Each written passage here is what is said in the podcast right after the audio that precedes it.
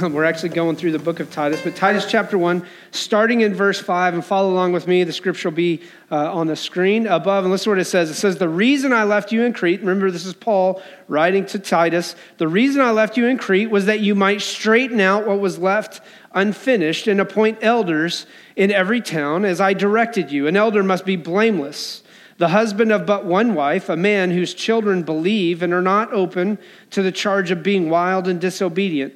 Since an overseer is entrusted with God's work, he must be blameless, not overbearing, not quick-tempered, not given to drunkenness, not violent, and not pursuing dishonest gain. Rather, he must be hospitable, one who loves what is good, who is self-controlled, upright, holy, and disciplined. He must hold firmly to the trustworthy message as it has been taught, so that he can encourage others by sound doctrine and refute those who oppose it. Let's pray. Father, we pray today that you'll speak to us through your word. We pray again that you would use this time to point us in the direction, to let us see Jesus more clearly, to let us see how a church can be effective, how a church can be full of healthy leaders, and at the same time, be a healthy church. And so, God, we thank you for the opportunity to dig into your word. It's in Jesus' name I pray. Amen. You may be seated. As you do, I want to encourage you with this. I want you to think about what takes place. Leadership is vital in every organization, every business, every team, and likewise in every church. And what we have to begin to understand is that everything rises and falls on leadership. As a matter of fact, there are businesses you could look at. There are places you've gone that you would say, hey, it is obvious that the leadership here in this business or in this organization is very lacking, because we can see it in how everything takes place. In other words, maybe the way they treat people. As a matter of fact, I would even say this and venture to say this is one of the greatest things you can understand is that when everything rises and falls on leadership, you know and I know the places that you would say are reputable for serving people. Like when I say, what is one of the best fast food restaurants when it comes to serving people, what would you say? Why does everybody say Chick-fil-A? What's that? Okay, because it's an oxymoron for most places. Service and fast food don't go together, because you oftentimes hear over and over, doesn't matter what Chick-fil-A you go to, what do they say when you say, thank you? My pleasure. And if you haven't been to Chick-fil-A, let me just say something. Anybody not been to Chick-fil-A? Because I will take you out to lunch. Okay, Paul, I'm going to take you out to lunch one of these days. You can't do it on Sunday, but we're going to hit Chick-fil-A, because Chick-fil-A, in my opinion, is God's grace to fast food industry, all right? Chick-fil-A is phenomenal food, all right? But Chick-fil-A sets a standard. In other words, when an employee comes in, they go through training. They are taught very specific in how you're going to respond to customers, what you're going to do, how you're going to take care of food. And the reason why I say that is because I worked at Chick-fil-A for 2 years in high school. And I can tell you point blank, every month we had a training thing that we had to watch. We had a video we sat down and watched. We had to sign. And then we would cover it in our meetings every year, like 2 to 3 times a year on Sundays, even though they're not open, on Sunday afternoons about 2 o'clock from 5 o'clock, guess what we did? We cleaned. And I mean, we cleaned everything. If you could think about it, we would take the tables and we'd turn them over, we'd scrape them, and we'd disinfect them with bleach water, and it was crazy. How many fast food restaurants, you know, disinfect the bottom of their tables with bleach water, let alone the tops, all right? But when you think about leadership, everything rises and falls on leadership, and likewise, I believe it fits wholeheartedly within the church realm. What we have to begin to understand is, in order to be an effective church, we have to be a church full of leaders who understand the big picture of what's going on. And Paul here is telling Titus, listen, I am leaving you on as the leader here in Crete in order to straighten out things and in order to refute the bad teaching that's taking place. See, you can identify very simply if you're a leader by looking and seeing who's following you. See, today, just as at the time of the writing of this letter, we need men, we need leaders, we need people who are going to step out and lead the way, who are going to show the way, who are going to be able to train and teach. They're going to have people we're going to need people with character, people with maturity in Christ who will lead with strong biblical convictions and will love and shepherd the church. And so here's what I get the challenge or the opportunity to do is to dig in today and basically say, what's it mean to be a healthy leader? What does it take to be a healthy leader? And what is it going to take to be a healthy church? Because the truth of the matter is, you don't get a healthy church without healthy leaders. A matter of fact, I can say over and over and over again, the churches that are dying, the churches that are struggling, the churches that are floundering, the churches that aren't reaching the community are usually churches that don't have healthy leadership. Matter of fact, there are a lot of churches in the SBC realm that the people think they own the church, and so they dictate what goes on. And in some way, shape, or form, we have missed the boat in understanding that healthy leaders develop or grow healthy churches. So here's what I want you to begin to understand as we dig into this. I understand wholeheartedly that trust in leadership has to be earned, and it's earned by providing and protecting the people. It's earned by feeding and leading. It's earned by teaching and tending to the spiritual needs of the people within the church. So I'm not asking you to follow blindly. What I'm saying is that in biblical leadership, trust is earned based upon what you do and who you are. First of all, really who you are. Second of all, in what you do. And Titus is basically being told or challenged by Paul or left there by Paul because he said, hey, I need you to stay there to begin to do some things. If you remember last week, we talked about our mission. And our mission is to go and make disciples who will make disciples, who will make disciples, taking life in Christ to our neighbors and nations. But it doesn't stop at one generation. It doesn't stop and say, hey, you know what? Look, I became a follower of Jesus, so now I don't have to do anything. It becomes this point of saying, hey, I've become a follower of Jesus. Now I need to grow, and I need to take Jesus to other people. I want to make disciples. I want to see a broad expanse. We want to see more and more disciples made, but we're also praying for and we're working towards, and we want to start working towards planting churches or helping replant dying churches. I've said this before, and I'm going to say it again. I know of 5 churches right here in Independence that within the next 5 years are going to have to make drastic changes and drastic measures in order to survive. Just a simple fact. But I want you to understand also this, that God believes that the leadership of the local church is so important that he addresses it in multiple sections of Scripture. Acts chapter 20, 1 Timothy chapter 3, Titus chapter 1, 1 Peter chapter 5, verses 1 through 4. See, the emphasis of each one of those sections of Scripture lists lists or the characteristics or the common qualities that each of these people are to have in order to lead the church. And what I want you to see is this, that God is primarily interested in who you are. He is more interested in who you are than what you do. Matter of fact, I would say that ventures to be the problem because a lot of times people think I have to do something in order to gain God's grace and God's acceptance, when the reality is, no, you don't do anything to gain God's grace and God's acceptance. He's already offered it to you. But as a result of God's grace and God's acceptance, now I want to be obedient to do what he's asked me to do. So there's a big difference in what goes on. I've even had people tell me before, well, I have to get my life straightened out before I can go to church. I have to get my life straightened out before I can go to God because I need to fix what needs to be fixed before I can go to him, and that's completely backwards. God doesn't expect you to fix everything and then come to him. God says, you come to me, and I will help walk you through this idea of fixing you to help you become all that you were created to be. And so the beauty here in Titus is to understand that healthy leaders develop healthy churches. Healthy leaders develop healthy disciples who have healthy churches in order to accomplish a vision. And here's what I'm going to lay out. Next week, our leadership is going to be meeting in the morning. For those who don't know, I've contacted some of you. But we're going to be meeting at 8 a.m. next week. Our leadership team leaders are going to meet at 8 a.m. next week, next Sunday. All right, but I want to challenge our church in this, okay? And this doesn't fall on just the pastor. This takes everybody doing their part. Since I've been here, we've had roughly 24 baptisms in 6 years. That's good. That's great.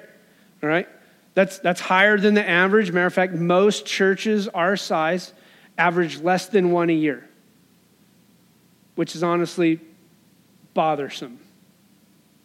Okay.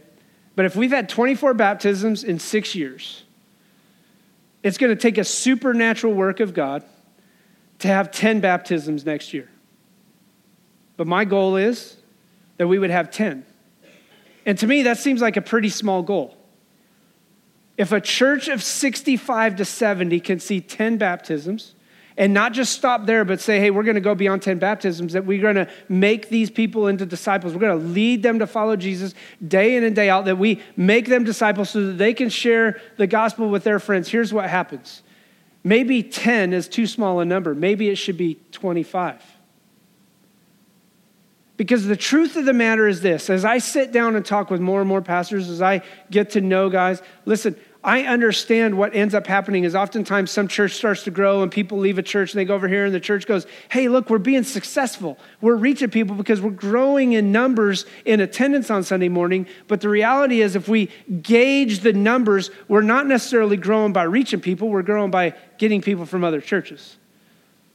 And what I want to see is this, that we could see 10 baptisms of people who have never put their faith and trust in Christ and would say, I'm putting my faith and trust in Christ and I want to follow him by believer's baptism. That's my public commitment saying, I believe that Jesus died on the cross. I believe he rose again. 10. The most we've ever had in 1 year is 4. Sorry, no, at one time, 4. We had 6 in 1 year. The most we've ever had in 1 year was 6. So that's what I'm going to ask you to pray towards, that we would see 10 people baptized over the next year. Why? Because not because your pastor's doing it, but because your pastor's doing it as long as everybody in the church is doing it, that we get to share the gospel with those. So hear me out. God is primarily interested in who you are, but I also want you to understand, in order to accomplish the vision of seeing people make disciples who make disciples, to see churches planted and replanted, that's a God-sized task that takes everybody being a part. And it takes healthy leaders of the church who demonstrate godliness in their commitments, in their conduct, in their character, in their convictions. That's the big point today. In order to have healthy leadership, we need healthy leaders of the church to demonstrate godliness in their commitments, in their conduct, in their character, and in their convictions. Now, hear me out when I say this. I want to ask this question. What is a godly leader? What is a godly leader? And I believe we're going to answer it very simply. Hey, Grout, I need you to keep up. You're not paying attention, dude. I'll be on you because you're not watching. All right? No, go back to the main statement because everybody didn't get it. All right? Healthy leaders of the church demonstrate godliness in their commitments, their conduct, their character, and their convictions. So what is a healthy leader? Number one is this. A healthy leader is a man of godly commitments. Now, hear me out when I say this. What we have to understand is that Paul is identifying what it is to be a pastor or who is to be a pastor. In other words, the lead shepherd of the church. And I want you to understand this also as well. If you notice what Paul says in verse 5, he says, the reason I left you in Crete. Anybody know anything about Crete? It is in Greece. That's correct. It's an island. As a matter of fact, it's also known in Roman mythology or Greco-Roman mythology as the birthplace of Zeus. It's also known as the starting point, and I'm trying to remember the name of what that mythical creature is, where he's like a half bull, half dog, or something like that. You know what I'm talking about? Starts with an M. Manitar, or whatever it is, okay, yeah. So that's the birthplace of that as well, but it's also the foundation of where the emperor worship in the Greco-Roman world took place. And Paul is saying, listen, Titus, I want you to stay on at Crete, and I want you to, listen what he says, straighten out what was left unfinished and appoint elders in every town. What was left unfinished was the simple fact that the discipleship process hadn't been completely wrapped up. They weren't necessarily making disciples. There were some who were followers of Jesus that needed to be taught that there were some false teachings going on that had infiltrated into their lives. And so Paul leaves Titus there in order to appoint elders. That's pastors. Matter of fact, you have to understand that elders, pastors, and overseer is the same. They're all different words, but they all speak of the same person in the Bible. So sometimes people will say, well, how come we don't have elders? Well, elders are pastors, so we call them pastors. Well, how come we don't have an overseer? Because an overseer is an elder who's a pastor.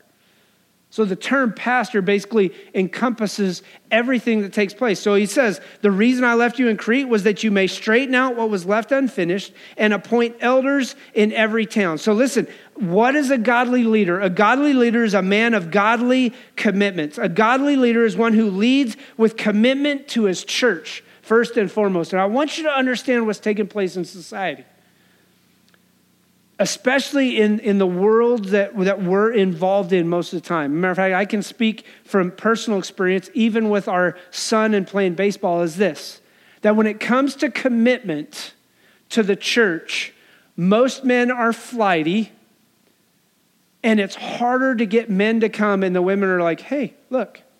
Matter of fact, I'll even say this. When it comes to getting commitment to the church, a lot of times, especially in your smaller churches, guess who rises to the top and leads? Women. Now listen to me, and I want to be very clear because this is not chauvinistic. We love our women. We need strong leaders who are women as well. But I want you to understand that in the biblical perspective of what takes place, when men lead and lead well, the women lead and lead well, and the church is healthier as a whole. But when the women lead by themselves and the men aren't active and involved, the church falls flat on its face, because there's something to be said about what goes on when a man is leading his family, he's leading his wife, and he's leading within the church. It's not chauvinistic at all. We love our wives. We love our women. We need you to serve within the church. We need your leadership in things within the church. But listen, the role of the man is to be the one who is committed to the church, the one who leads out, the one who leads the way. Matter of fact, I can tell you from growing up that when I grew up, my dad was like, it seemed like he was always a deacon that I could ever remember. But he led in Sunday school. He was a Sunday school teacher, and he was a deacon, and sometimes he would be chairman of deacons, and he served on committees, and when I was growing up, we had a bus ministry, and my dad drove that bus, and I can remember getting up, and I would go with my dad. We would drive the bus. There was the bus driver, and then there was a bus captain, and the bus captain kept all the kids in order with like a whip.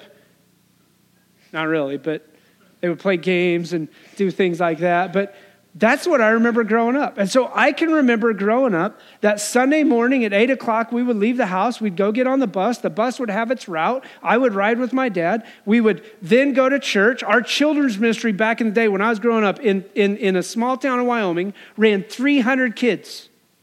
300. All right? Great, but I want to show you something, what takes place. 300 kids we had. Then after the kids' ministry stuff, we would have children's church. And after children's church, church would be over because children's church ran at the same time as adult church was going on. And then we'd get back on the bus. We'd drop everybody off, and we'd get home about 2:00. And the reason why I remember 2:00 is because that's about the time the Denver Broncos game started. Whoop, whoop, yep. And we would sit down at our TV trays, and we would watch the Broncos game because every Sunday we had roast corn and rice, my favorite meal. But I can tell you that at 8 a.m. we were at church, ready to get the buses, and we wouldn't get home till 1:45, 1:50. Now listen, I understand that times have changed and stuff, but I'm asking you this question. Are you a man of godly commitments? And the reason why I bring that up is because, and I told you I was going to go back to my son's thing, it is very easy to chase after everything else. And what I've seen is the demise to a certain extent of the local baseball leagues because of the rise of travel ball. And as a result, people chase after everything thinking, I'm just going to get my son a scholarship. I'm going to get my daughter a scholarship. They're going to get this. It's going to be great. And as a result, the commitment to the church has failed or faded. Now, I'm not saying, and hear me out very clearly, because I think there's a balance here. One of my greatest mission fields has been coaching. One of the greatest opportunities has been coaching. One of the most fun times I can honestly say has been coaching my son's baseball team.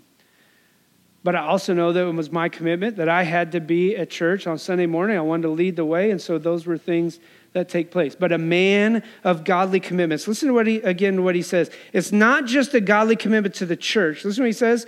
Was it that you might straighten out what was left unfinished and appoint elders in every town as I directed you? All right. But it's also this idea, if you follow along in verse 6, it says, an elder must be blameless, the husband of but one wife, a man whose children believe and are not open to the charge of being wild and disobedient. See, the simple fact is this: the man is in love with, and he's committed not just to his devotion to the church, but he's also in love with and committed to devotion with his wife. Now, there's all kinds of ways we can chase this out. Matter of fact, some people will say if you've ever been divorced, you are completely disqualified from ever being a pastor. Now, that argument with that would be, what if somebody gets a divorce, then becomes a believer, then becomes somebody who feels called to pastor? All right? I have a hard time believing that God has a scarlet D etched on somebody's life because they had a bad experience or made a bad decision, and I say this cautiously because hear me out. All right? I believe wholeheartedly in this, that once married, always married. But I also know that there's a time and a place when somebody understands and realizes there are certain things you can't do. There are certain things I can't put up with. Whether it's marital infidelity, maybe it's somebody who is obviously, two unbelievers came together, they got divorced, and later somebody becomes a believer. But here's what I want you to understand. When he says this, an elder must be blameless, the husband of but one wife. I believe wholeheartedly this, that a one wife literally means a one-woman man. In other words, back in this day on the island of Crete, as well as some of the things that Timothy faced, there was a practice of polygamy for some. There was also the practice that women, matter of fact, if you were to go to the Middle East, there are some places the Middle East still hold to this, that women are for babies, and then there are other women are for babies, and other women are for pleasure. It's a common practice in many other countries as well, in some places. Like when you want to have a baby, you have sex with your wife. Otherwise, you can do whatever the heck you want. But what Paul is saying here is that an elder, a pastor, must be a one-woman man. That means he's committed only to his wife. In other words, there is no adultery going on. There is no lustful man who flirts with another woman, who dabbles in pornography. That person would be disqualified from any sort of church leadership. While under our watch, we also have to understand that in the midst of this, while under our watch, our responsibility is also our children. And so listen again, remember what we said. Paul leaves Titus here in order to straighten some things out as well as to see more churches planted. And so Paul lays this story out and he says, an elder must be blameless, the husband of but one wife, and a man whose children believe and are not open to the charge of being wild and disobedient. So here's what he's saying. As a pastor, as a leader within the church, do your kids believe?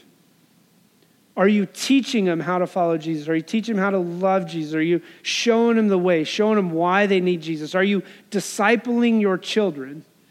All right. And then it says not being wild and disobedient. Okay.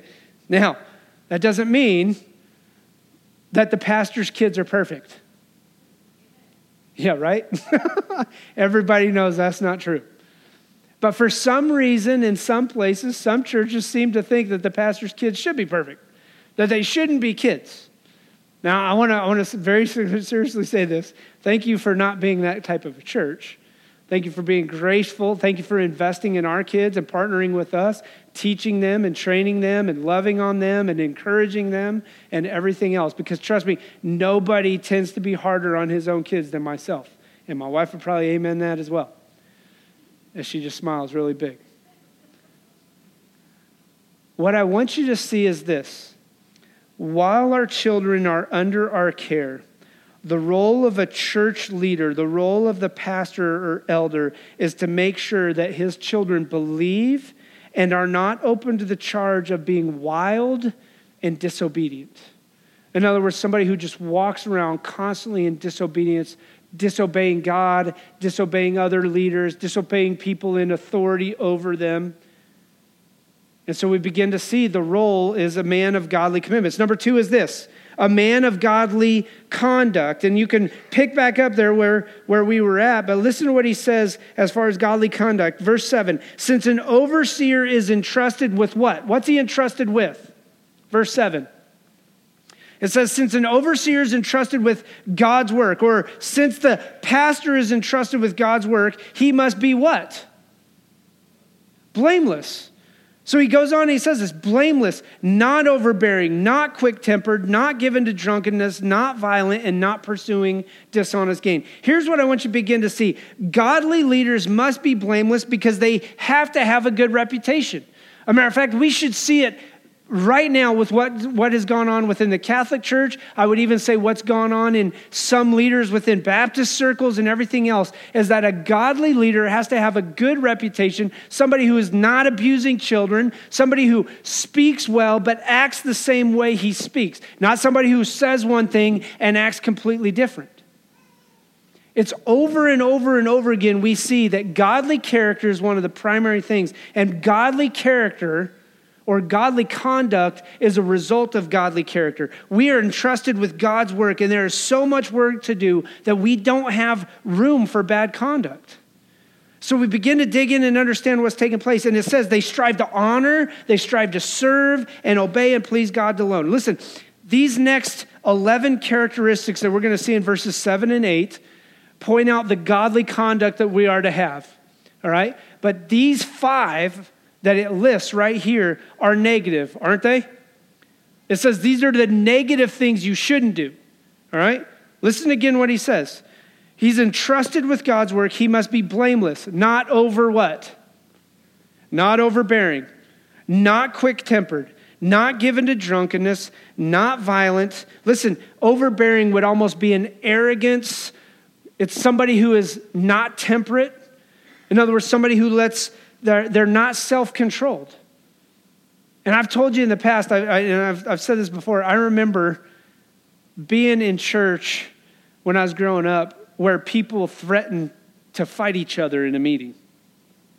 It was like, where's your self-control, bro? Like, where are you at? Like, we're not in a street corner. We're not in a back alley. You're wanting to brawl with somebody because you have a disagreement. Okay, that's not temperate. That's being overbearing. And he says you shouldn't be overbearing. In other words, we shouldn't get into quarrels. We should be self-controlled. Then he goes on, he says you shouldn't be quick-tempered. You shouldn't be easily angered. No quick temper. In other words, do you lash out? If you're a person who lashes out quickly, you're easily provoked, you have a short fuse, then you disqualify yourself from the leadership position. You're not given to drunkenness. Now, listen, I know in today's world what people say. I know what's accepted. I know what everybody's saying, hey, it's okay to drink. But I want you to understand the role that takes place within the role of a pastor. And here's why we go down this road. Here's why I believe as a pastor, I'm not going to drink. Number one, I don't like it anymore. Number two, I want you to understand why I don't drink, okay?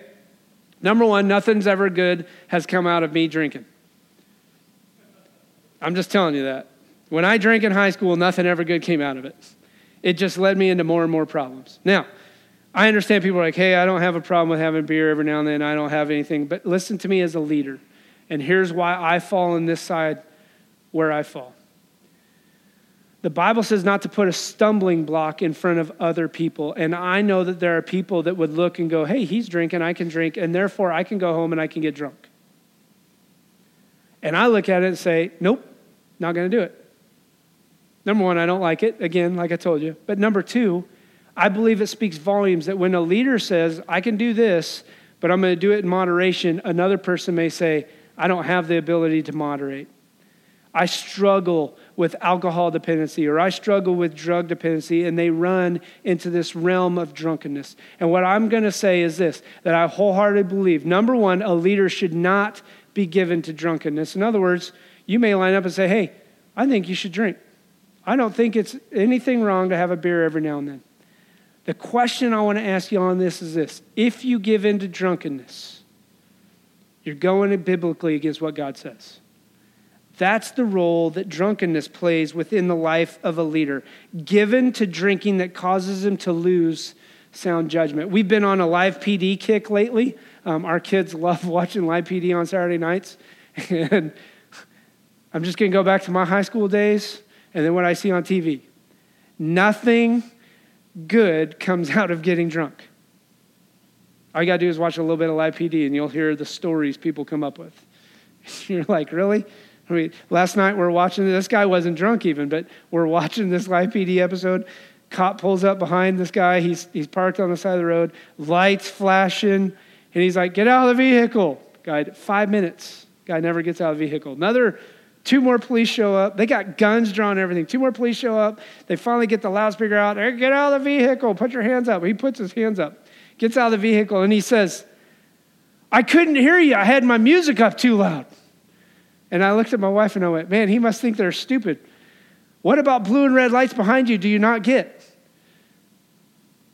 It's just one of those things that oftentimes comes up that we begin to see that we lose self-control when we give into this. Listen, here's the other thing. I don't want to focus just on drunkenness. He says, not given to drunkenness. Now listen to what he says. Not violent and not pursuing dishonest gain. In other words, not being somebody who's a bully, not somebody who is violently going to go after people. And then I would even say this when we talk about not being violent, not being a manipulator of people, because a manipulator of people is a violence towards people because you're getting them to do what you think they should do.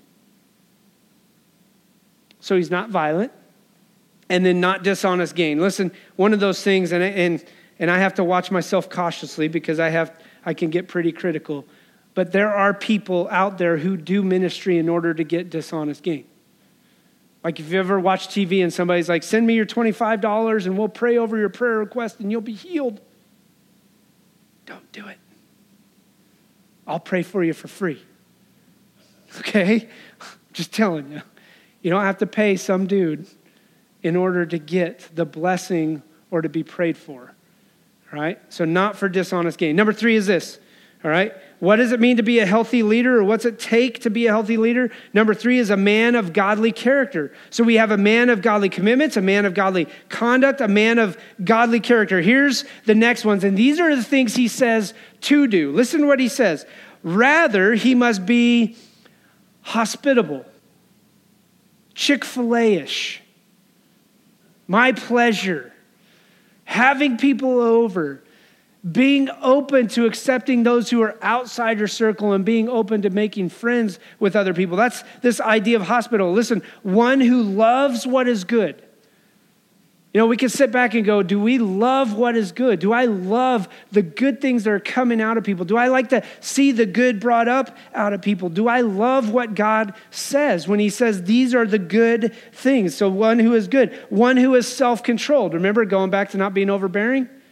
One who is self-controlled. The leader must be one who is self-controlled. And then he says this, one who is upright, holy, and disciplined. Upright, in other words, somebody who is looked at by others as being good. One who walks with confidence that God is who he said he is, and one who walks with confidence knowing that God wants to fulfill his purpose in you. So he's upright. He's holy. That means he's set apart. Here's one of the biggest struggles in today's what I'll call American Christian bubble. When we talk about holiness, God over and over and over again says, you are to be holy because I am holy. I have called you to be a royal priesthood, a holy nation. You are to be set apart, but yet holiness is not something most people strive for. Acceptance is what most people strive for. And what he says is the pastor, the leader, the people, the leadership within the church should strive to be holy and then disciplined. What am I disciplined in? Disciplined in reading God's word, disciplined in caring for my family, disciplined in being committed to the church, disciplined in godly character. All of that I learned by reading more of scripture. All of that I learned by praying and understanding what he's doing. All of that I learned by being discipled. And then the last thing. Here's the last thing we're going to focus on. What does it mean, or what is a godly leader? The godly leader is a man of godly conviction. Listen to what he says in Titus chapter 1, verse 9. He must hold firmly to the trustworthy message as it has been taught so that he can encourage others by sound doctrine and refute those who oppose it. Listen, here's what it literally means. He holds firmly to the trustworthy message means that the Bible is the inspired, inerrant word of God. He's affirming the Bible's priority in his life. He's affirming the authority of the Bible in his own life. And he's affirming the fact that how we live and what we do is based upon scripture and scripture alone, not based upon what everybody else thinks. And so he functions in that way. He has a godly conviction. And listen, he says this wholeheartedly. He must hold firmly to the trustworthy message as it has been taught. And here's the reason why. So that he can encourage others by sound doctrine. Can I tell you one of the most difficult things about being a pastor? Is that when people come and they're like, I need advice, I need help, I'm going the wrong direction, this is what I'm doing.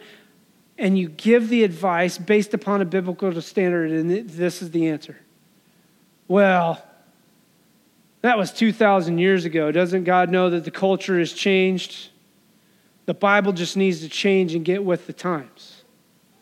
Listen to me, that's going against holiness. It's going against self-control, and it's beginning to cave into the whims of what everybody else says. Remember, hold to the teaching is literally hold to the trustworthy message as it has been taught. What message is that? Yes, it's the message of the gospel that Jesus Christ died on the cross for any and all who would put their faith and trust in him, who would repent and believe. But listen to me, it's also good enough that the message still stands the same.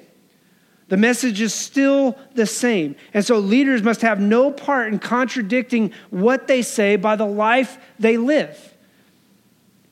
In other words, I can't stand up here and say, this is what we hold to, and then go out and do something completely else, completely opposite. I have to function in a certain way, and that is a way that's based solely upon the trustworthy message as it has been taught.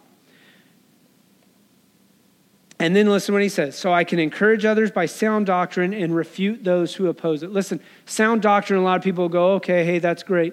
But sound doctrine is the only thing that keeps you on the narrow road. Sound doctrine is the only thing that's going to lead you in a way that says, I follow Jesus and Jesus first. Because here's the problem. When we begin to sway and get away from sound doctrine, we begin to say, well, my viewpoint or my opinion kind of leads me to go this direction. And what we do is we find ourselves wandering off the tracks, and we're not staying on the narrow road, but we're rather wandering out in this wide open road, because the wide open road is what everybody else wants to take. And so here's the big struggle when it comes to it. Most people will say, yeah, but Brian, you got to get with the times. Do you understand what's going on? Listen to me, over and over and over in Scripture, God said, he warned the people, it's going to continue to get worse. Times are going to get worse. People are going to be lovers of themselves. They're going to be treacherous, rash, conceited. They're going to be haters of good. They're going to love. Matter of fact, they're going to be to the point where they're going to say that these things are good even though they're evil. There's going to be a point in time where the people who are viewed as good are viewed now as hateful. And what you have to begin to understand and begin to see is that's exactly what takes place in society. And it's happened all throughout time. But the truth of the matter is, when you live in the world that we all live in, that we all relate to on a daily basis, that there are going to be people who call good evil and evil good. And so the Bible very clearly says, look, there's going to be a time where people are going to hate the message, and they're going to even worse hate the messenger. But can you be a leader with godly conviction?